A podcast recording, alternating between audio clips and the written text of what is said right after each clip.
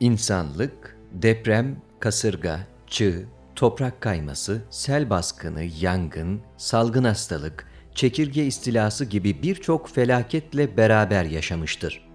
Bu olayların büyük can ve mal kayıplarına sebebiyet verdiği, hatta dünya tarihinin akışını etkilediği muhakkaktır.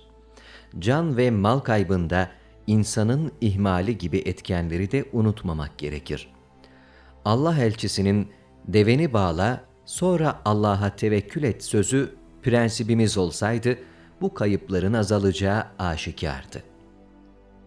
İhmalkarlığın dışında istismar ve haksız kazanç elde etmek için yapılan yanlışlarda ayrı bir problem.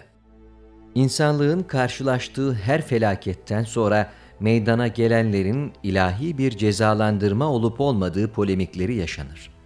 Bazen insanların söylediği kırıcı sözler, acı çeken mağdurlar için incitici olabilmektedir. Felaketlerin ilahi cezalandırma olarak meydana gelip gelmediği ile ilgili kesin yargıda bulunabilmek ancak ilahi bir bildirim varsa mümkündür. İlahi bildirim olmayan bir meselede insanların söyledikleri ise tahmin, yorum ve zanlardan ileri gitmez. Son günlerde Çin'de görülen ve dünyaya yayılan koronavirüsle ilgili ülkemizde yaşadığımız deprem ve çığ felaketleri sebebiyle bazı insanların oldukça yüzeysel, bir bilgiye dayanmayan ve zan ifade eden açıklamalarıyla karşılaştığımız için acaba eskiden İslam dünyasında salgın hastalıklar meydana gelmiş mi sorusunu cevaplandırmak için bu yazıyı kaleme aldık. Uzun asırlar boyunca salgın hastalıklar insanlık tarihini etkileyen, çok korkulan önemli gelişmeler olmuştur. Milyonlarca insanın ölümüne sebep olan bu salgınlar, ülkelerin ekonomisini ve demografik yapısını ciddi anlamda etkilemiştir. Bu da tabii olarak gıda temininde zorluk yaşanmasına ve pahalılığa sebep olmuştur.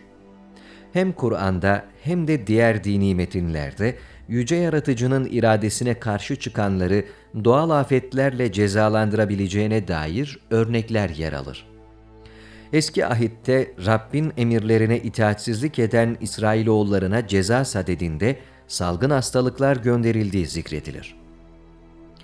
Rabbe sırt çevirmekle yaptığınız kötülükler yüzünden el attığınız her işte O, sizi lanete uğratacak, şaşkına çevirecek, paylayacak. Sonunda üzerinize yıkım gelecek ve çabucak yok olacaksınız. Rab, mülk edinmek için gideceğiniz ülkede sizi yok edinceye dek salgın hastalıkla cezalandıracak. Veremle, sıtmayla, iltihapla, yakıcı sıcaklıkla, kuraklıkla, samyeliyle, küfle cezalandıracak. Siz yok oluncaya dek bunlar sizi kovalayacak. Başınızın üstündeki gök tunç, ayağınızın altındaki yer demir olacak. Rab siz yok oluncaya dek gökten yağmur yerine ülkenize toz ve kum yağdıracak. Kutsal Kitap, Yasanın Tekrarı Tevrat'ta salgın hastalıkların ceza olarak gönderilmesine dair daha birçok anlatım mevcuttur. Kur'an'da Hz. Musa'ya inanmayan Firavun ve Mısırlılar üzerine gönderilen cezalardan bahsedilirken kullanılan ricz kelimesini bazı müfessirler veba olarak tefsir etmişlerdir. Andolsun biz Firavun ailesini öğüt alsınlar diye yıllarca süren kıtlık ve ürün eksikliğiyle cezalandırdık.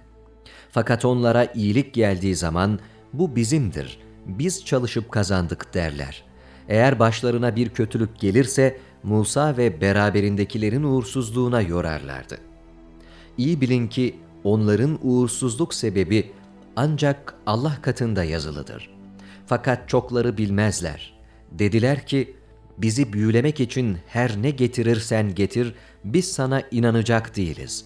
Biz de her biri ayrı ayrı birer mucize olmak üzere başlarına tufan, çekirge, ürün güvesi, haşerat, kurbağalar ve kan gönderdik. Hiçbirinden ders almadılar. Büyüklük tasladılar ve suçlu bir kavim oldular.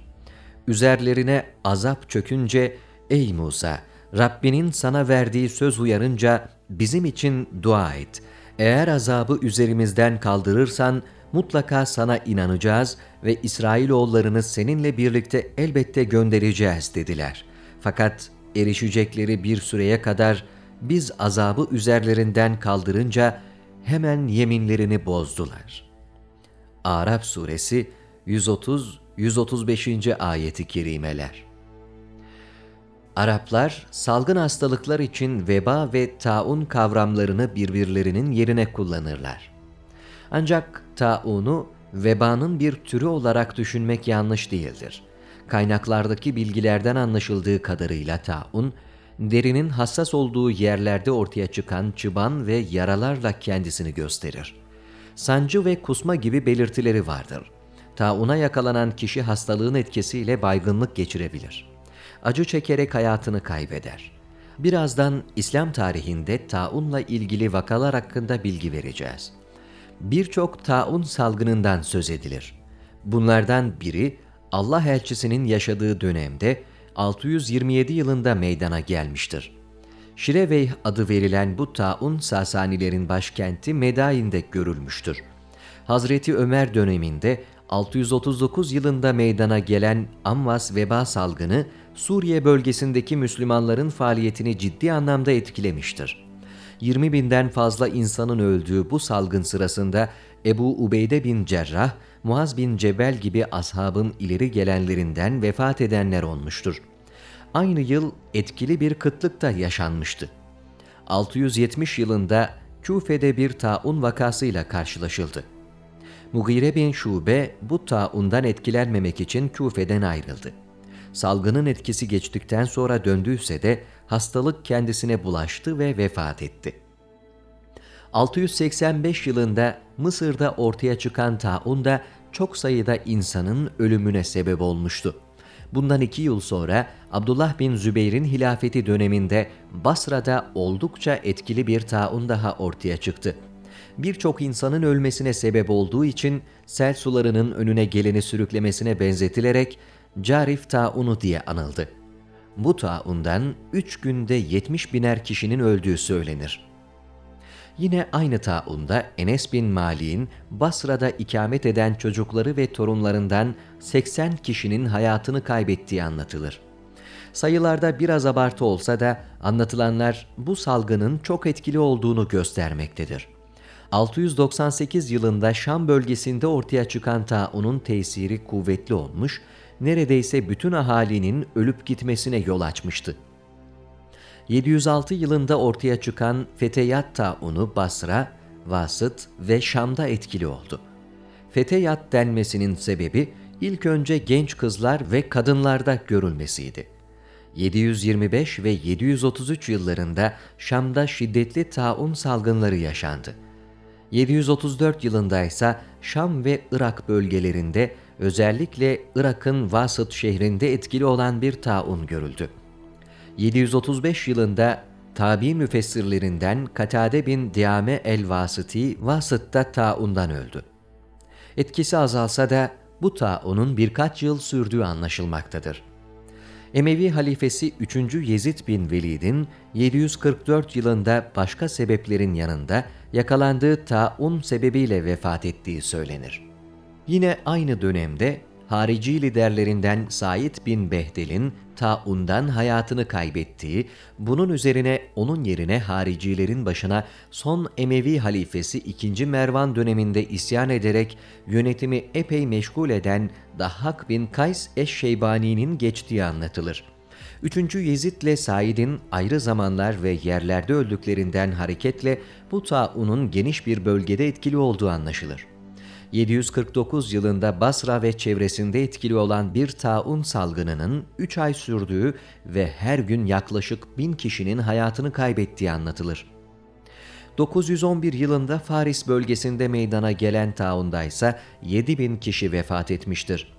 977 yılında Bağdat'ta birçok doğal afetin meydana geldiği kayıtlara geçmiştir yangın, depremler, Dicle Nehri'nin taşması gibi felaketlerin yanında taun da zikredilir.